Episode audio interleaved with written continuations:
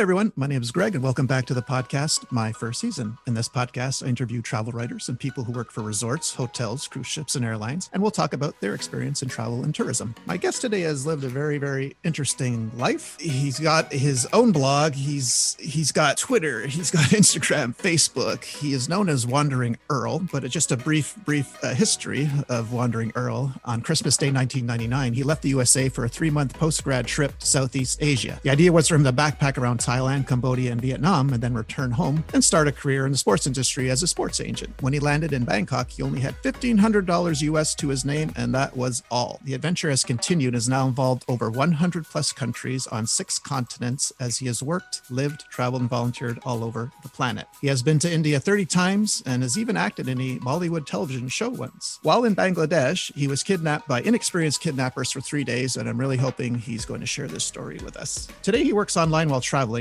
running his blog, which you can find at wanderingearl.com, and an awesome small group tour company that he started back in 2012, Wandering Earl Tours. I'm going to be posting all these links in the episode description, so not to worry. He prefers to focus on the human interactions of travel and the life lessons learned along the way. These incredible aspects of travel are what keeps him going for 18 plus years. Ladies and gentlemen, everyone, Mr. Wandering Earl himself, Derek Baron. Derek, how are you, sir? Hey, I'm doing well. Thanks for having me. Oh, thanks for thanks for agreeing to do this. With, with a guy like you, it's so hard to to um to know where to begin, but I actually do like to start with origin story. So before you left the USA, you said you said you were going on a post grad trip. Are you able to mention like where you were going to university and what you were studying?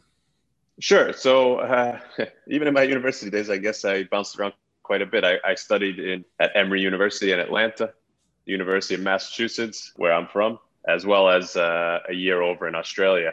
And my whole focus, though, the entire time was sports law, business and sports law. So my goal was to become a sports agent. And uh, yeah, that's what I studied. I even once I graduated, had the connections already out in Los Angeles through some uh, family. And um, yeah, that was the plan. Take this short little three month trip, as you mentioned, and then go back and get get right into the sports agent uh, world. Was there a sport in particular, like basketball or football? Basketball. Basketball was my would be my would have would have been my main focus. Always was interested. Always played even to this day, I still play when I can. But uh, yeah. What position were you? Uh, at the time, I was uh, forward, basically small forward. Most, oh, okay. of, most of the time I played. Yeah. Me too. All right. Ah, there you go.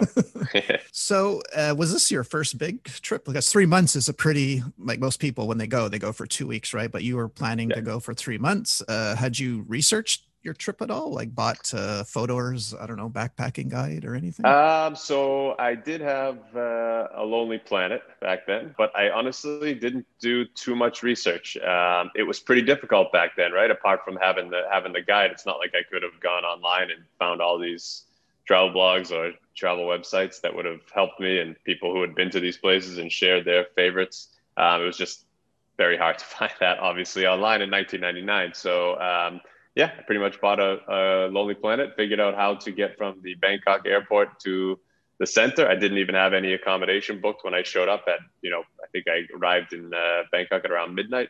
And that was that. I just showed up and went for it. And uh, yeah, it was the longest trip that I had taken, obviously. And uh, at that time, and I just kind of, yeah, had my had my little guidebook and figured out the rest uh, as I went along. And how long did that fifteen hundred dollars last till you thought, okay, how can I get paid to travel?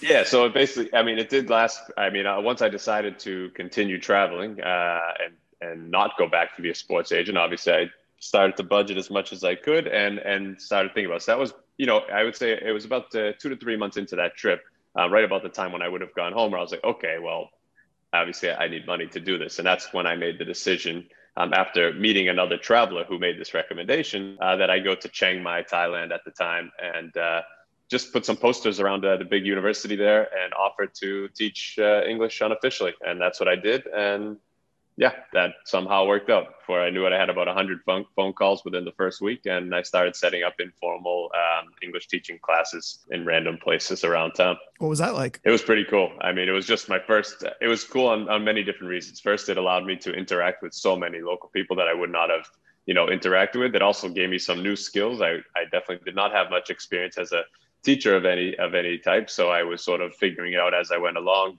how I could help these people improve um, and, and reach their own English goals. And then at the same time, it was also just a big motivational boost. Whoa, like I just decided to travel forever and quote quotes around that. And um, I actually made a decision and found a way to earn money and sustain myself, which at, again, at the time, it wasn't like you could just jump online and find millions of examples of people working and traveling around the world. It was impossible to find that then. So it was kind of a, a nice little you know motivational boost where I was like, wow, this very much might be possible, and uh, and that's how it all started. And at one point, I believe you had a, an Australian friend, or you knew someone from Australia who suggested maybe working aboard uh, cruise ships as a way to fund your travels, like be a yep. tour guide. Okay, so just just uh, one question. I was sure. wondering because a lot of my listeners worked in Club Med, so I was just curious that the thought of you know, because when I asked myself, how could I, you know, travel and get paid for it? Club Med mm-hmm. came to mind instantly. Did it ever Club Med ever come up? You ever gone to a Club Med? Uh, it did come up as well when I was started to do that. When when this person actually recommended cruise ships, um, I started to just kind of look at all the potential options. Club Med did come up. The, honestly, the main reason um, why I ended up just going with cruise ships is because somebody put me in touch with somebody at Carnival Cruise Lines and said, "Ah, just write to this person if you want. To, he might be able to help you get a job." That was like literally the main reason why. I, you know somebody had recommended cruise ships then i suddenly this connection and that's that's why i went for it. But i totally looked at at all the options uh, that were out there. And yeah of course club club med came across. So it had nothing to do with the money. Just kidding. Okay. Yeah, yeah. you probably probably found out the, the cruise ships paid a lot more um, yeah well that that worked out well as well. So did you like your life aboard the cruise ships?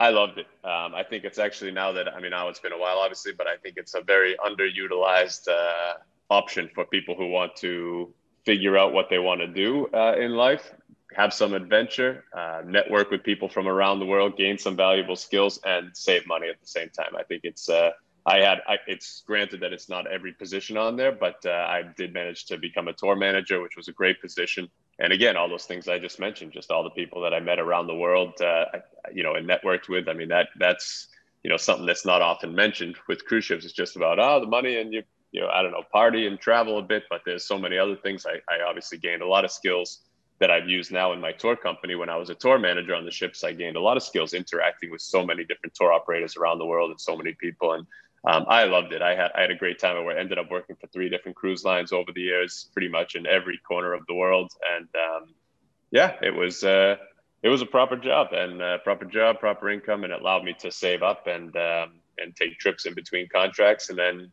you know, when I decided to get off the ships just to, you know, pursue something else, then I, I already saved up and, and it sort of helped helped continue this life of travel. As a tour manager, so is that basically when the when the ship is in port, you're you're taking a group on a tour of wherever the ship is landed? Is that is that what you're No, doing? so we're so we're as so most countries the rules that local people have to do that so we actually are just organizing all the trips so it's always with local tour operators in every port um, but we are the department that organizes and all the trips. We decide which trips to run, um, all the details about it, and then there's local operators in each port that actually run the trips. So we handle everything from you know informing the guests of all the tours to obviously selling the trips, um, making sure everything goes. We're we're the face of all the trips, even though they are run by local operators. Was there ever like a uh, does anything come to mind like a tour from hell like a story that you'd want to share? Like uh, i don't know because i've been on i've been on my sh- my fair share of excursions where just everything went wrong so do you is there every one day. that one that comes to mind i mean honestly it was everything from we had obviously people pass away on the middle of trips. We had uh, people showing up in the middle of nowhere on an atv adventure and the guide that was supposed to meet them halfway on the trip and they hand over the guide like basically didn't show up and these people were stuck on a volcano in hawaii I mean, obviously we had accident car, you know, bus accidents. Um, I had, uh, it's funny because I would always, always get yelled at. We actually had one helicopter trip in Hawaii as well. And uh, at the end, a guy came up to the desk demanding to speak with a manager and he pulled me aside and he, and he said, I want you to know I want my money back. And everybody on our helicopter wants our money back because you did not take us over Mount Kilimanjaro like you promised and we were in Hawaii. Yeah, okay. So I was, was going like, to say, I, okay. I think you meant Mount Kilauea, which was the volcano they did go over. He's like, no, when I came to buy the tickets, your staff told me we were going over Mount Kilimanjaro. Oh and we God. all want our money back. And I said, which one of my staff here said that? And he pointed to the one member of my staff who was literally Hawaiian. Um, and I was like, I'm pretty sure he can say Mount Kilimanjaro. So I mean, and they start screaming and demanding, you know, all kinds of stuff. It, it's pretty much nonstop. Wow, that was pretty much my job was to deal with all that. that's very re- reminiscent of my time in Club Med, actually. Okay, yeah, so, right. I'm sure. Okay. I'm sure. totally. I'm, totally, I'm, sure you're not surprised. Yeah. okay. Yeah. that, that is a good one, though. I, am going to use. I'm going to use that one. you promised me Mount Kilimanjaro. yep. Like, Isn't uh, Mount Kilimanjaro in Africa? Sorry, he's in Mount Kilimanjaro. Yes. Kilimanjaro. Okay, yes, got it. Exactly. All right. So he's not a fan Quite of the. So he's a big fan of the Toto song. Then I'm guessing. Okay. Yeah. Right. Yeah. Exactly. Right. okay, so I mentioned you've been to uh, India 30 times. So is it possible that do you have a favorite country, or why why did you go to India 30 times? So first, I don't have a favorite country, just because I really? feel like yeah, okay. I mean honestly, because they're so different, my experience is different, and I really believe that with travel, at least for me, uh, it's the mentality, right? So it doesn't matter where I go, I can have an incredible, rewarding experience because it's it's about the approach versus what's actually there. Since, uh, as you mentioned in the beginning, the main part of my travels is to you know meet new people, interact with people, learn things, as opposed to just seeing the sites. Then the sites are secondary, and you can always meet new people, interact with people, and learn stuff about yourself, about the world, about other cultures in any country. So for me, I've had obviously fascinating places that have been and places that really blew my mind, but it's you know every country offers something different in a different way. So i don't actually have a favorite. India i was just quite fascinated by. Um, that was probably the first place i went that was so different that i just was my head was blown off. I was like wow this is like this is it's going to take me a while to, to, wrap my head around this and, and to, to figure out what's going on here. And uh, so i just kind of you know kept going back whenever i could in the beginning. And um, it's also a huge country. So i knew that i learned very quickly that every region was so different um, so I was sort of getting more comfortable traveling there, but still able to see other regions, which was almost like a new country. So it was a very good way to sort of step into some more adventurous travel for me at the time as I was starting out. Honestly, I went on my own for about the first, uh, I don't know what it is, maybe 12 times was 10, 12 times was personal. And the rest was, I started running my tours there. So that's one of my most popular destinations. So pre COVID, I was running, you know, three to five tours there per year. And uh, that's so I would say the last 20 plus times that I've been have been tour related. I also have a lot of friends there now and uh, just kind of stop by when I can. And did they make you dance in this Bollywood television show? Please say yes. No, unfortunately not. I, I got offered one of those. It was for a, a, Pepsi commercial actually in India to be a background dance. I was like, heck no. But uh, I, had, I ended up playing the role of a British police officer. So I just had to knock on a family's door, enter, and uh, unfortunately explained to them that their daughter was just in a car accident. So how's yeah, your how's not your, quite dancing? How's your English accent? Was it passable? Horrible, and they didn't really care. Okay. Yeah. they were just happy because they picked up another foreigner to play the other British police officer, and that guy was French, spoke almost no English, so I ended up with all the lines, and he just stood next to me. Yeah, it just occurs to me as I'm talking to you, in your 18 plus years of travel, do you is there like how many languages did you, did you speak? Did you learn one enough to speak it fluently? Like so Spanish, Spanish, Spanish? yeah, okay. just because I did study that in you know high school and college, and then I've spent a pretty decent amount of time in Spanish, you know, Mexico and uh, Spain and other Central Latin American countries. So um, yeah, as far as other ones, it's honestly a lot of people will always joke with me that I'm pretty good at about a four year old level of many languages just because I don't spend as much time there, but I do try to learn and then uh, I pick up what I can, but obviously then I move on and I don't practice them. So it's difficult. But uh, so yeah, pretty good at four, at four year old level. Few languages there. okay. So I myself traveled for 10 years all around the world and uh, I spent a year in Australia. So I want to mm-hmm. ask you about Australia. Now, you don't have to answer this question, but of all my travels in my 10 years, I consider I've always said Aussies are the nicest people in the world and I'm from Canada. So yeah, so that's, that's, that's, that's, the biggest compliment I can give an Aussie is that they were nicer than Canadians. Did you find one place where you've been where you thought, wow, these are the nicest people in the world or any, or top two?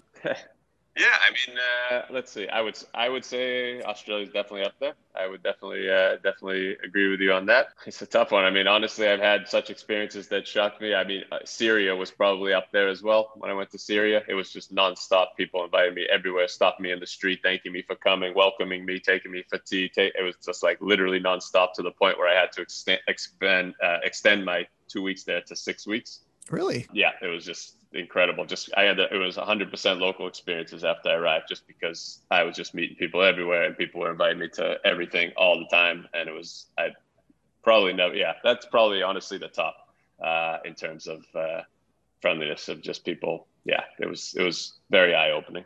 Where where have you been in Australia? Uh, in Australia, I've been to uh, Melbourne. Uh, I, have been all over. Honestly, I've been I've been everywhere except for Tasmania. Okay. Which was odd because so I spent a lot of time in Melbourne, but never made it to Tasmania. So I meant I spent my year in the Whitsundays. Did you get out oh, there? Oh, nice. Yep, I got to the Whitsundays. Yep. Okay. absolutely gorgeous. Okay, and I, I see by your blog you also went to New Zealand as well.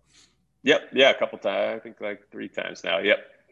Three yeah, times. Gorgeous. Wow. So what's your uh what's your do you have a go-to jet lag trick or to avoid jet lag or like or, or does it just not affect you anymore? I don't know. I just I think it does affect me, but I just incorporate it as normal part of my life. So I just deal with it. Yeah. I mean, now my main thing is like uh, I just try to get wherever I need to be. If I need to be somewhere, I try to get there a few days earlier and just crash. That's it. Just so I don't have any pressure. But uh, yeah, I mean, I think it's I haven't found a trick. Funny, some a company just recently sent me their uh, magical CBD with melatonin jet lag cure. So we'll see. I'll try that out on my next long trip and uh, see how that goes. okay. And your blog, you mentioned you've been to every country in Europe except Poland and Belarus. So are Poland and Belarus still the two European countries you have not visited? Yes. Any yes, reason why you haven't been to Poland? No. Yet? Like no? honestly, okay. literally no. Like, no reason at all. Just okay. haven't.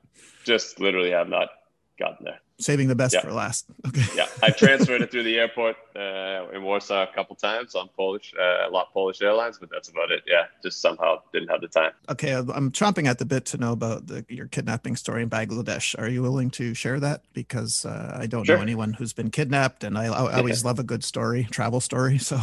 sure. Yeah. Why not? if you can tell me what happened. All right. Well.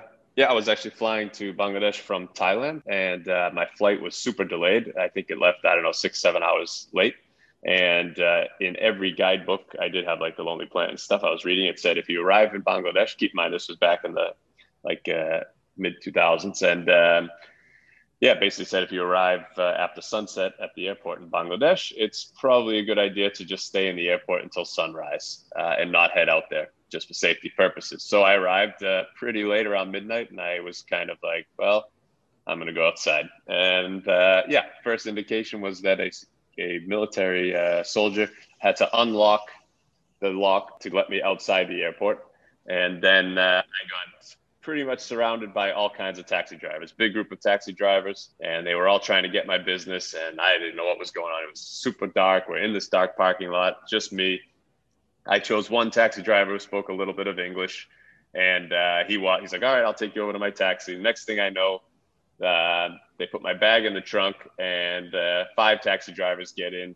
I'm in the. They put me in the middle of the back seat, and they lock the doors, and off we go. And uh, that's when I started to think, okay, something's a little bit strange here. And uh, to make a very long story short, uh, they started off by stopping at the petrol station, gas station, forcing me to, to pay to fill up the car. I was like, okay, I don't know, maybe that's how it works here. And then they told me they weren't going to take me to the hotel that I told them I wanted to go to. Next thing I knew, we were in a huge slum in uh, in Dhaka, in the, in the center of the city, I guess. And uh, they brought me to a room in some nondescript building uh, where there was this guard guy, and I basically was in a room with cockroaches, had this really horrible bed and nasty toilet. One of the drivers pretty much was stationed outside the room, didn't uh, didn't let me leave, and this went on for three days. So basically, for three days, they took me to a couple different places, and they tried to get me to go to ATMs and take out money. I just kept typing in the wrong PIN code and saying it wasn't working. They didn't quite figure that out, uh, and they were not very experienced because they didn't try to steal the stuff I actually had on me. Uh, they didn't. I mean, they definitely they didn't try to harm me. They were just trying to get me to take money out and uh, continue to this. So they moved me to a different place. Uh, was to lock me in that room. They would take me out. We would try a couple banks. They would take me back. We would try a couple more banks. Take me back.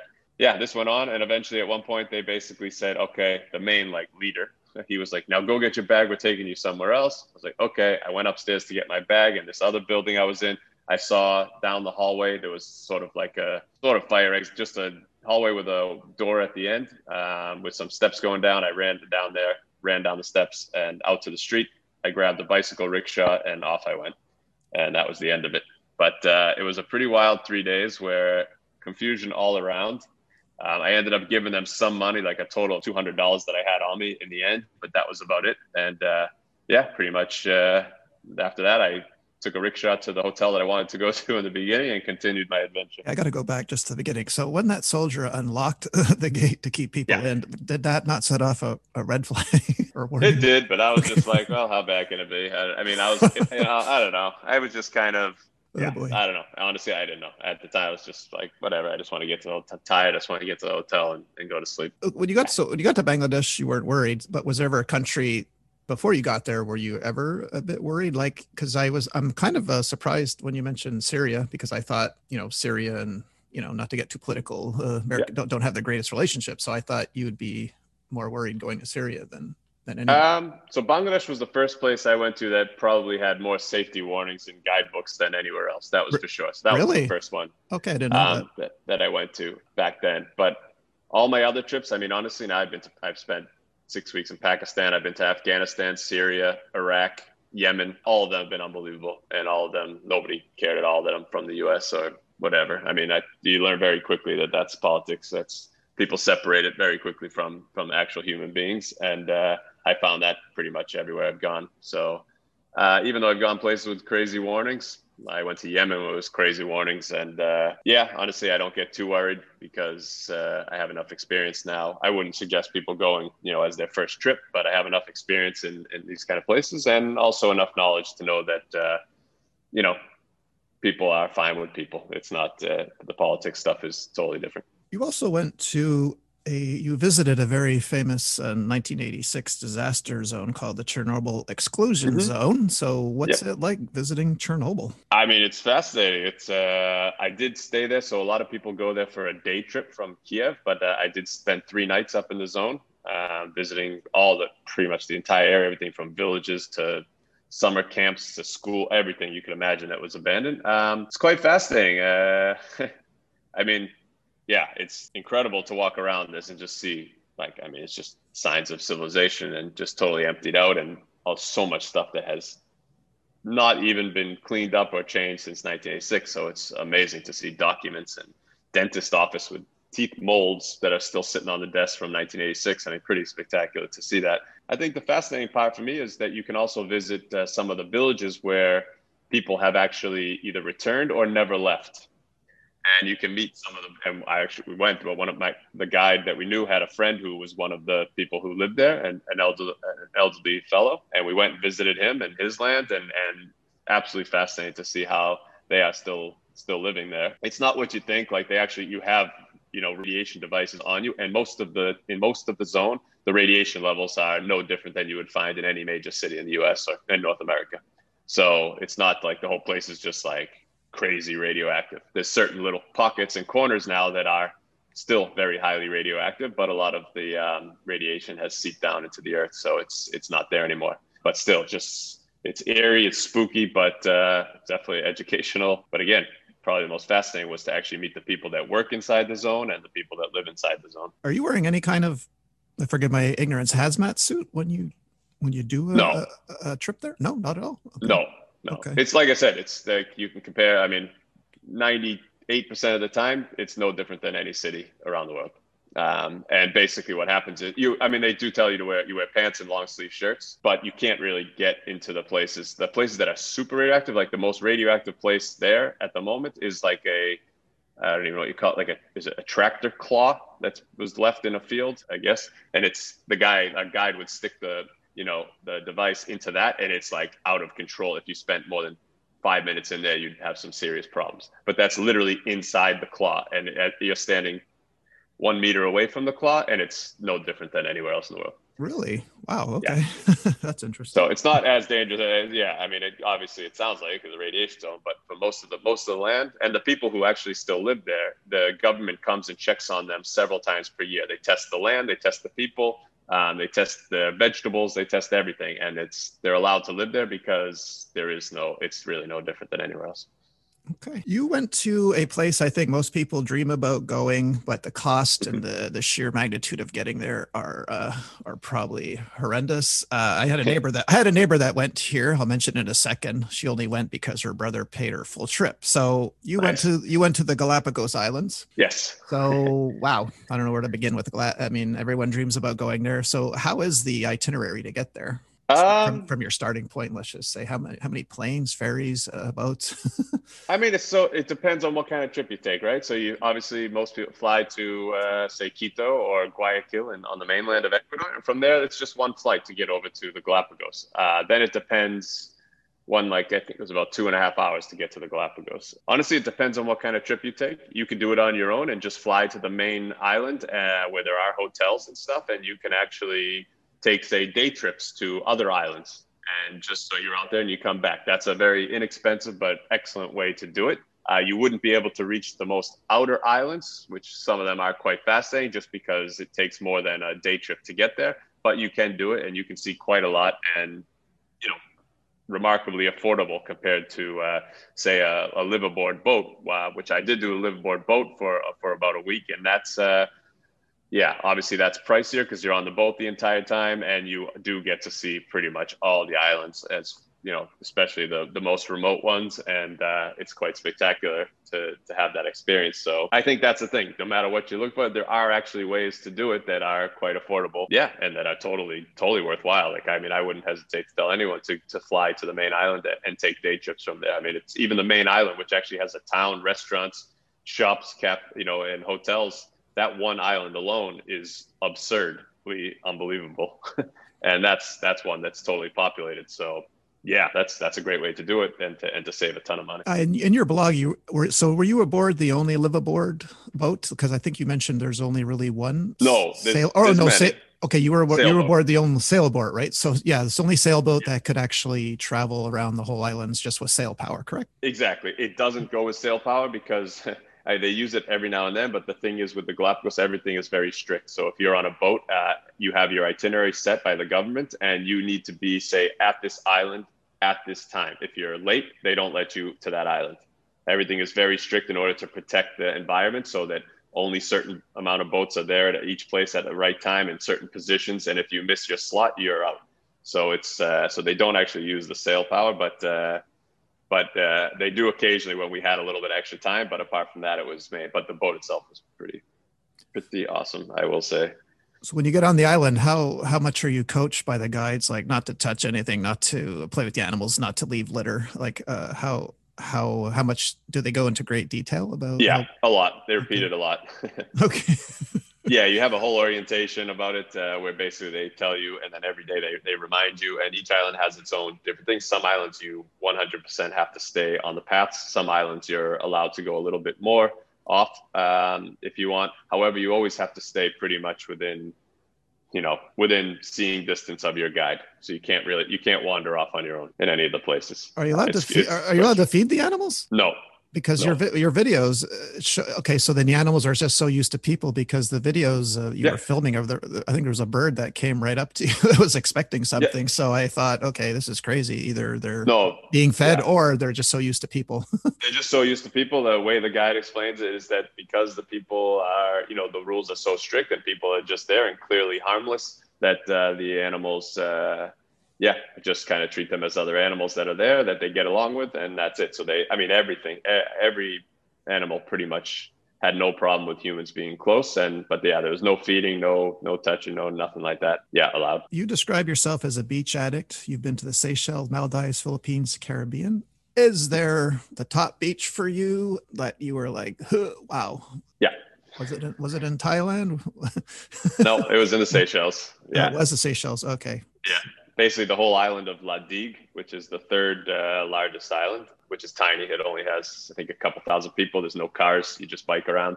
Pretty much every beach on that island was, uh, yeah, on a on a different level than any other beach I've seen in my life which is a lot. so, so you, you must be like every time you look at a movie and there's a beach or anything, you've probably been there, right? Like you're looking at some ex- exotic location, some James Bond movie, and you've probably yeah, right. Been there, right? uh, a decent amount of them. Okay. also the cruise ships too, right? I bounced around all over the world going to beach destinations on the ships as well, so I saw plenty. So yeah. Yeah, there's nothing like a nice beach. Huh? Yeah. Absolutely. Which is, which is, why I stayed 10 years in Club Okay. Yeah, well, fair enough. Well, well, that and I hate winter. So I guess, do you, are you a, yeah. do you like snow? Are you a snow guy or? No, no, no? I, no, I do, will do whatever it takes to avoid it. Okay. So yeah, I didn't notice many snow destinations in your, in your uh, blog. So do you actively like avoid winter in the countries you visit? Or, or, yeah, or their winters relatively mild like Australia's? I mean, yeah, if it's relatively mild, that's fine. It's more of uh, I did try once to, to see if I could survive a proper winter in Bucharest, Romania. That was pretty brutal. So like my you know minus 25 Celsius, and uh, I did it. I survived. I'm alive, but uh, I won't be doing that anytime soon again. that's for sure. Why did you choose Romania? all the uh, I actually used uh, Romania was my base for about four years. At one point, I was coming and going all the time, but uh, I just met a lot of friends there, and it was a cool place. And um, yeah, so I just I used it as my base for for a while. Okay. are you able are you able to talk a little bit about like when the pandemic started and and travel now? Like obviously you're still traveling, so how much harder is it now? You know, because yeah, it's of COVID. It's a pain. It okay? so do you? It's an uh, absolute pain right now. I guess yeah. you're getting tested all the time, right? Getting tested all the time. Uh, some places now obviously let you in with a vaccination uh, card. I mean, I'm going to guess the next month it's going to start to open up even more. I just saw that the Netherlands is allowing, say, U.S. citizens to come without anything, no test, no vaccination. Now you can just show up. Uh, so I'm hoping more countries will start to, but uh, yeah, you're getting tested all the time. You got to calculate the right, you know, periods of time because you need to test within 48 hours. Some places 72 hours. Some places you need this test, you need that test, whichever one it is. Yeah, you have to worry about flight. A lot of flights are being canceled these days just because, you know, there's just not as many as there were, and, and the demand is a little bit all over the place. So if you get a flight that's canceled and you took a test, that test might not be valid anymore. So now, if you change your flight to the next day, so I mean, there's all kinds of stuff that you have to think about that uh, definitely did not have to think about before you show up at the airport with all kinds of paperwork, filling out online health forms and everything. So I mean, it's just uh, it's definitely not a seamless process anymore. And did I read right on your Instagram? Did you actually catch COVID at one point? Yes, I did back uh, back in last fall and when I was in uh, Mexico. Yeah. Okay, but no idea really how how you caught it? You just assumed oh. you crossed paths with someone that had it? Uh, no, I know exactly how I got it. Oh, but, okay. Uh, yeah, it was at a dinner where everybody supposedly said they were being safe and, and nobody had it. And it turned out one of the people at that dinner did have the symptoms and didn't want to tell anyone. And then she got checked uh, a little bit later and found out she had it. And pretty much most of the people at that dinner ended up with it as well. Oh, whoa. so, so sorry to hear that. Okay. So, yeah. yeah. so that was, yeah. Uh, you've also uh, published a uh, "How to Live a Life of Travel" e-guide, correct? Um, and correct. also, you also have a "Get Paid to Travel" work on a cruise ship, and I think you've had a lot of success with, with both, right? Yes, definitely. Yep, and they all came. They both came from you know just a lot of people curious about my own experiences, and you know we wanted to put together something that would uh, would help. So, are people? Uh, so, do you get a lot of people reaching out to you, wanting to do what you do? Uh, I do get a lot of people reaching out. Um, yeah, usually after I have a little bit of conversation with people, it turns out they genuinely, genuinely, generally do not want to hit the road for 22 years, which makes sense because that's that's I find is not what most people really want to do. It might sound nice, but uh, it's that's not very you know reasonable for most people. So I think in the end, it just turns to helping people you know achieve their own travel goals, whatever it might be, whether it's you know travel six months uh, whether it's you know travel a couple months every year, live overseas for a year, whatever it might be. That's that's sort of where where my attention turned to. As uh, yeah, definitely not not any surprise that you know living a lot travel constantly is not is not for everyone. Can you tell us a bit about your tour company, Wandering Earl Tours? Sure. Um, yeah, back in uh, around 2012 or so, um, I just started having a lot of readers write to me and be like, "Man, you go to India a lot. I would love to travel with you to India. Is that possible?" And you know it just one day i was just walking around i just it just clicked in my head. I was like why don't i just put together a small group trip and i can take people exactly as if i was traveling there myself. We'll go do all the stuff i do meet with all my friends and do it. And i literally within a week i had uh, announced it and i didn't even really have a detailed itinerary. And uh, next thing i know within 24 hours it sold out. And yeah that started it. And so that first tour uh, was in 2013 to India, and that was one tour. And then uh, now I run about, uh, actually run over 20 tours per year. Not obviously not during COVID, but uh, and to all kinds of destinations. So about 15 different destinations, um, all countries that I've been to, and and they're all based on my own personal experiences. So it's really small group, very unique, locally focused trips that are really nothing like a typical group tour. We don't use big buses. We don't uh, walk around with any stickers uh, or signs or anything like that. And we stay at local places and we we have all kinds of local activities. So yeah, it's been awesome, and I'm really looking forward because in in a month I'm heading back to Europe, uh, actually to Romania, uh, as we're starting back up again. The first trip now after COVID is uh, in Romania in August. No snow in August. Definitely no snow in August. Actually, there might be in one place we go way up in the mountains, but I can I can handle that for an hour. I have a travel question for you. At one point uh, during my Club Med days, I was obsessed with getting bumped up to first class. Never happened, but uh, I would constantly quiz flight attendants on the best way to do it. So, do you have some trick or something? Have you ever tried to get bumped up to first class? Uh, is there yeah, any, uh, anything that works? Because I'll, I'll tell I'll tell you what flight attendants told me. They told me to buy two or three very very expensive boxes of chocolate, give one to the cabin crew, give one to the flight crew. Never worked. I did it. never worked. Huh? I got great service, but I never never got bumped up, not once. So I don't know what they were talking about. So has it ever happened that you were able to get bumped up? Did you say uh, do something? It has. Really? I find that it doesn't work with major, major, like the world's biggest airlines. I find with like uh, North American Airlines, it's difficult. With other airlines, what I, the way that it's only happened to maybe, maybe that's happened about three times, but it's all been from honestly social media. So I would uh, do a public post saying, "Oh, I'm looking forward to my trip with whatever, say Turkish Airlines uh, to whatever next week, and then I would send them also a private message just saying, "Oh, just so you know, like I always fly Turkish. I love it. I'm flying with you guys again." And yeah, just something like that, just little message. And then the times that it's happened, I didn't know until I actually was getting on the plane, and they would scan my boarding pass instead of the green light, a red light would come up, and they would be like, "Oh," and then they would just print out a new ticket, and suddenly I got got upgraded. Wait a minute, there's an actual light that gets lit. yeah, when you do it, when you go with the with your boarding pass, it's like ding, okay. and a little green light comes up with your name. This time it was red. The first time it happened, I was like, "Oh boy, what's okay. happening?" so, so it turned out turned out well. Okay, so it's kind of like in uh, when you go to Mexico or Cancun. Every time you go to the airport, you press a button to see if you get searched. Yeah, right. right? Okay, so that, right. That fun thing, random. Yeah. Okay. So what about um, what about hotels? Do you ever like uh like is there any way you get is it the same way you'd get a better room yep. in a hotel? Okay, I see. Same thing. And it's okay. worked actually like one of the coolest ones I worked, stayed at a hotel in, in Oman, in Muscat, Oman, just a regular room, blah, blah. I sent them a message, posted online. Next thing you know, we show we had this the largest apartment suite, bigger than any apartment I've I've ever stayed in. And uh, yeah, it ha- I mean they they do it. They're not wow. expecting anything. I don't promise anything. I just literally say I'm excited and a lot of times they yeah that just that just happens okay you have any other travel tips for our listeners?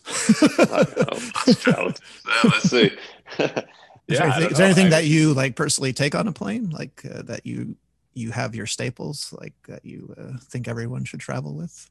Um, whether it's noise canceling headphones yeah or, i was just gonna say honestly that's that's my one thing is there's the like the sony noise canceling headphones. That uh, pretty yes. much changed that's one of the the last things that i bought that said drastically changed my life. Like that was, uh, yeah, I mean, that, that has made such a huge difference. Yeah. I mean, for me, I, I actually have like no work policy for me on planes. So I don't, I just try to relax and, uh, and yeah, no, the, yeah, totally. Those headphones are the way to go 100%.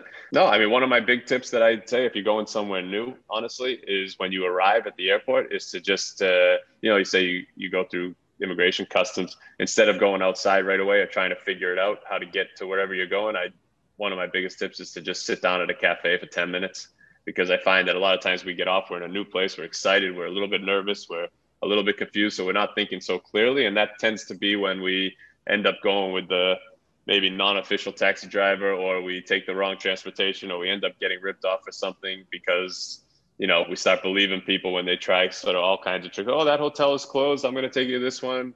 Blah, blah, blah. We, you kind of fall for a lot of that stuff just because we're not thinking clearly after a long trip, maybe. So I do find that spending 10 minutes in a cafe, just getting your bearings, looking around. A lot of people who try to, uh, you know, maybe offer unofficial text, they stop, they start to leave you alone because you're, you're now just hanging out. And then uh, it allows you to sort of ask questions to the staff. How do I find the actual whatever that you're looking bus that you're looking for? and then uh, yeah, I just find that I make better better decisions once I once I do that. Okay.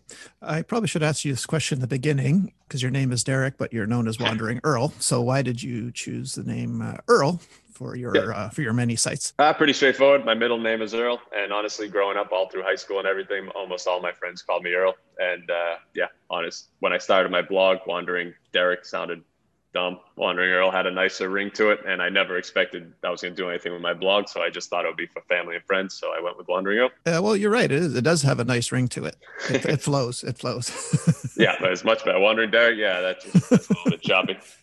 Is there anything else you would like to say before we go about anything? I mean, honestly, the only thing I, I'd like to say is just if anyone listening, you have, have any questions, I've uh, you know need any recommendations or advice to always get in touch with me. That's kind of why i do it is to interact with people. So uh, yeah just you can always get in touch with me anyway and i'm more than happy to assist as as best i can. That's that's kind of uh, yeah why i'm into this travel stuff in the first place. So uh, yeah i like to throw that out there. And as i mentioned listeners i will be posting all of derek's links in the episode description so not to worry. And i'd like to thank you uh, derek today for taking your time sharing your great stories with us. No, i appreciate you having me man. That was great talking to you uh, that was Mr. Wandering Earl himself, Derek Baron. We'll see you all next week, everyone. Bye.